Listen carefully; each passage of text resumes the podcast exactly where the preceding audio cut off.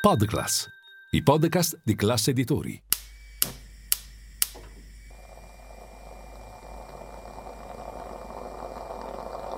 Buongiorno dal gruppo Classe Editori. Io sono Massimo Brugnone. Oggi è mercoledì 18 ottobre e queste sono notizie a colazione, quelle di cui hai bisogno per iniziare al meglio la tua giornata.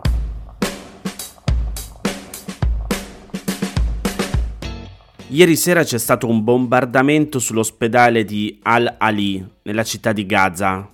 Non è ancora chiaro chi sia stato il responsabile e nemmeno quante persone siano state uccise. Secondo il Ministero della Salute della Striscia, cioè secondo Hamas, sono morti almeno 500 palestinesi. Le notizie però sono ancora confuse e vanno prese con grande cautela. Il Post scrive che Hamas ha accusato del bombardamento Israele il portavoce dell'esercito israeliano, Daniel Agari, ha inizialmente detto che il suo governo stava indagando per capire cosa sia accaduto, poi che secondo le loro analisi l'ospedale sarebbe stato colpito per errore da un razzo lanciato dal gruppo islamista radicale palestinese Jihad Islamico. Anche il primo ministro israeliano Benjamin Netanyahu in un comunicato stampa ha negato che l'esercito israeliano abbia bombardato l'ospedale di Al-Ali, addossando invece la responsabilità a terroristi barbari di Gaza. Il portavoce del Jihad islamico però ha risposto che il gruppo non è responsabile dell'esplosione. Sui social network stanno girando molti tentativi di analisi di quello che è successo utilizzando i vari video disponibili. Nessuna sembra particolarmente definitiva e sicuramente se ne saprà di più nelle prossime ore.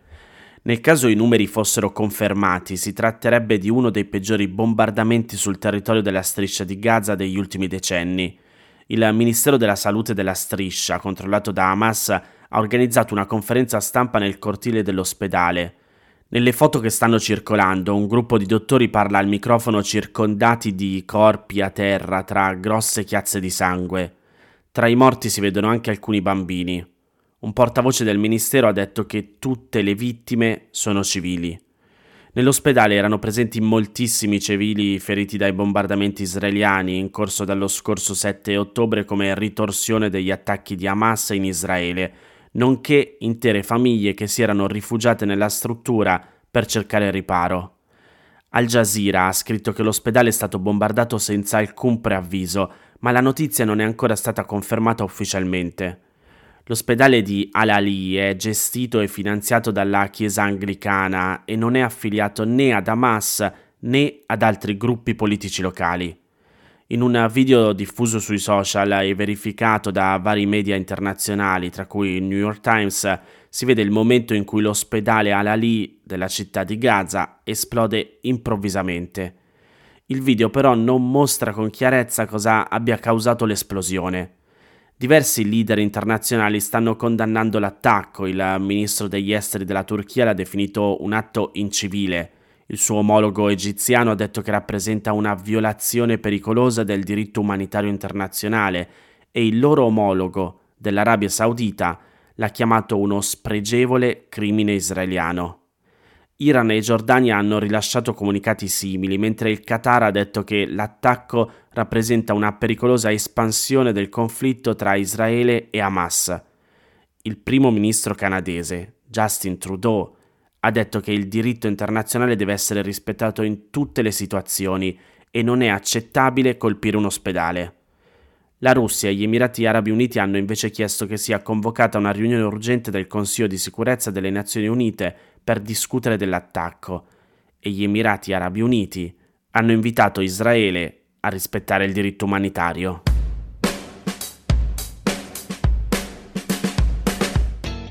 L'Italia retrocede al terzo posto nella graduatoria europea della produzione agricola. Tutta colpa del cambiamento climatico. Siccità, caldo estremo, gelate e alluvioni hanno ridotto la competitività dell'agricoltura made in Italy e hanno determinato il sorpasso della Germania che ora è il secondo miglior produttore europeo dietro alla Francia, che resta prima. A certificare la retrocessione è l'ultimo rapporto ISMEA sull'agroalimentare italiano. Vi metto il link alla pagina con la ricerca e i comunicati stampa riassuntivi nel canale Telegram di Notizia Colazione. Il peso dell'Italia sulla produzione agricola europea è pari al 14%, ma sale al 37% per il vino, dove è seconda soltanto alla Francia, e al 33% per l'olio d'oliva, dove prima di noi invece c'è la Spagna. Nella frutta l'Italia copre il 18% della produzione dell'Unione Europea e tiene testa alla forte concorrenza con la Spagna, che ne copre il 28%. Ciò nonostante, dicono gli esperti dell'ISMEA, mentre nel decennio 2012-2022 l'industria alimentare ha mostrato un trend di relativa crescita reale, la produzione agricola ha incassato alcune annate sfavorevoli. Oltre agli effetti del clima sull'agricoltura italiana pesano anche alcune debolezze strutturali, quali la frammentazione del tessuto produttivo e l'accesso al capitale fondiario. Dal lato dell'industria alimentare invece l'Italia si posiziona al terzo posto nella graduatoria dei paesi dell'Unione Europea, dietro la Germania e la Francia.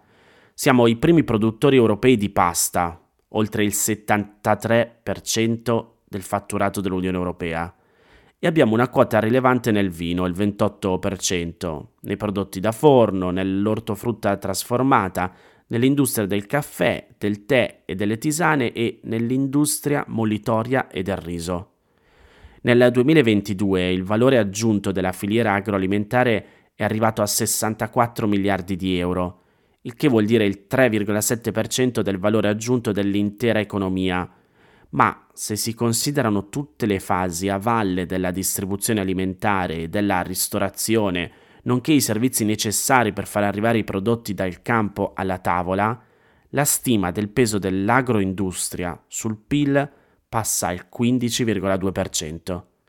Se guardiamo ai dati dell'export agroalimentare, la nostra competitività è in aumento. Secondo il rapporto dell'ISMEA, le esportazioni italiane sono cresciute al ritmo del 7,6% all'anno, maggiore di quello delle esportazioni mondiali, che è del 5,6%, e con una quota di mercato che è passata dal 2,8% nel 2012 al 3,4 nel 2022. La fetta dell'agroalimentare made in Italy sui mercati internazionali è uguale a quello della Spagna, mentre è inferiore alle quote di Germania e Francia, che però a differenza nostra hanno mostrato una diminuzione nell'arco degli ultimi dieci anni. Se vi state chiedendo quali sono i prodotti che esportiamo di più, l'Italia è leader mondiale nell'esportazione di trasformati di pomodoro, pasta, vino, formaggi, mentre la Spagna brilla su ortofrutta, olio d'oliva e carni suine. Nel complesso, considerando i primi 20 prodotti esportati da ciascun paese, l'Italia è seconda soltanto alla Francia in termini di prezzo medio, mentre Germania e Spagna sono caratterizzati da valori medi inferiori che li mette in condizioni di esercitare una concorrenza di prezzo. Ve la ricordate la discussione sulla carne sintetica coltivata in laboratorio? Ecco, Wired scrive che, cercando di non farlo sapere a nessuno, il governo Meloni ha ritirato il disegno di legge contro la cosiddetta carne sintetica. La misura sbandierata come d'avanguardia dal ministro dell'agricoltura Francesco Lollobrigida è crollata prima ancora di poter vedere la luce a causa della sua incompatibilità con le norme dell'Unione Europea. Non so se ve lo ricordate, il ministro Lollobrigida aveva appunto celebrato la sua iniziativa come una vittoria per l'Italia, ma il diritto europeo ha svelato l'inapplicabilità e così lo scorso 13 ottobre è stata inviata una comunicazione del ritiro al ministro delle imprese che si occupa di queste pratiche.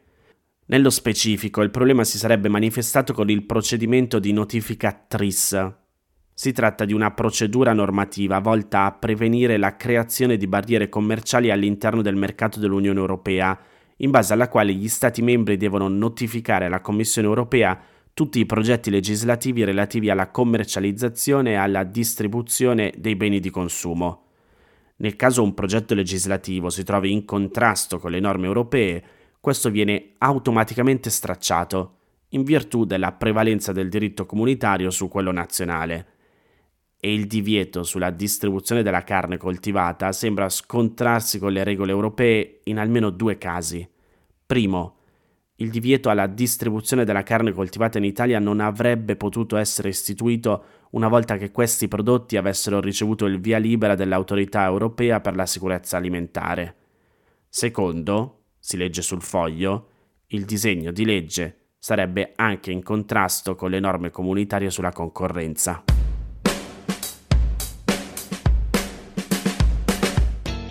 Queste erano le notizie a colazione di oggi. Se volete suggerirmi alcune notizie o mandarmi i vostri commenti su quelle trattate, potete scrivermi all'indirizzo notiziacolazione.it.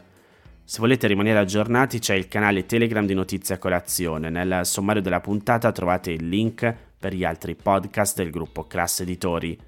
Io vi aspetto domani per iniziare insieme una nuova giornata. Un saluto da Massimo Brugnone.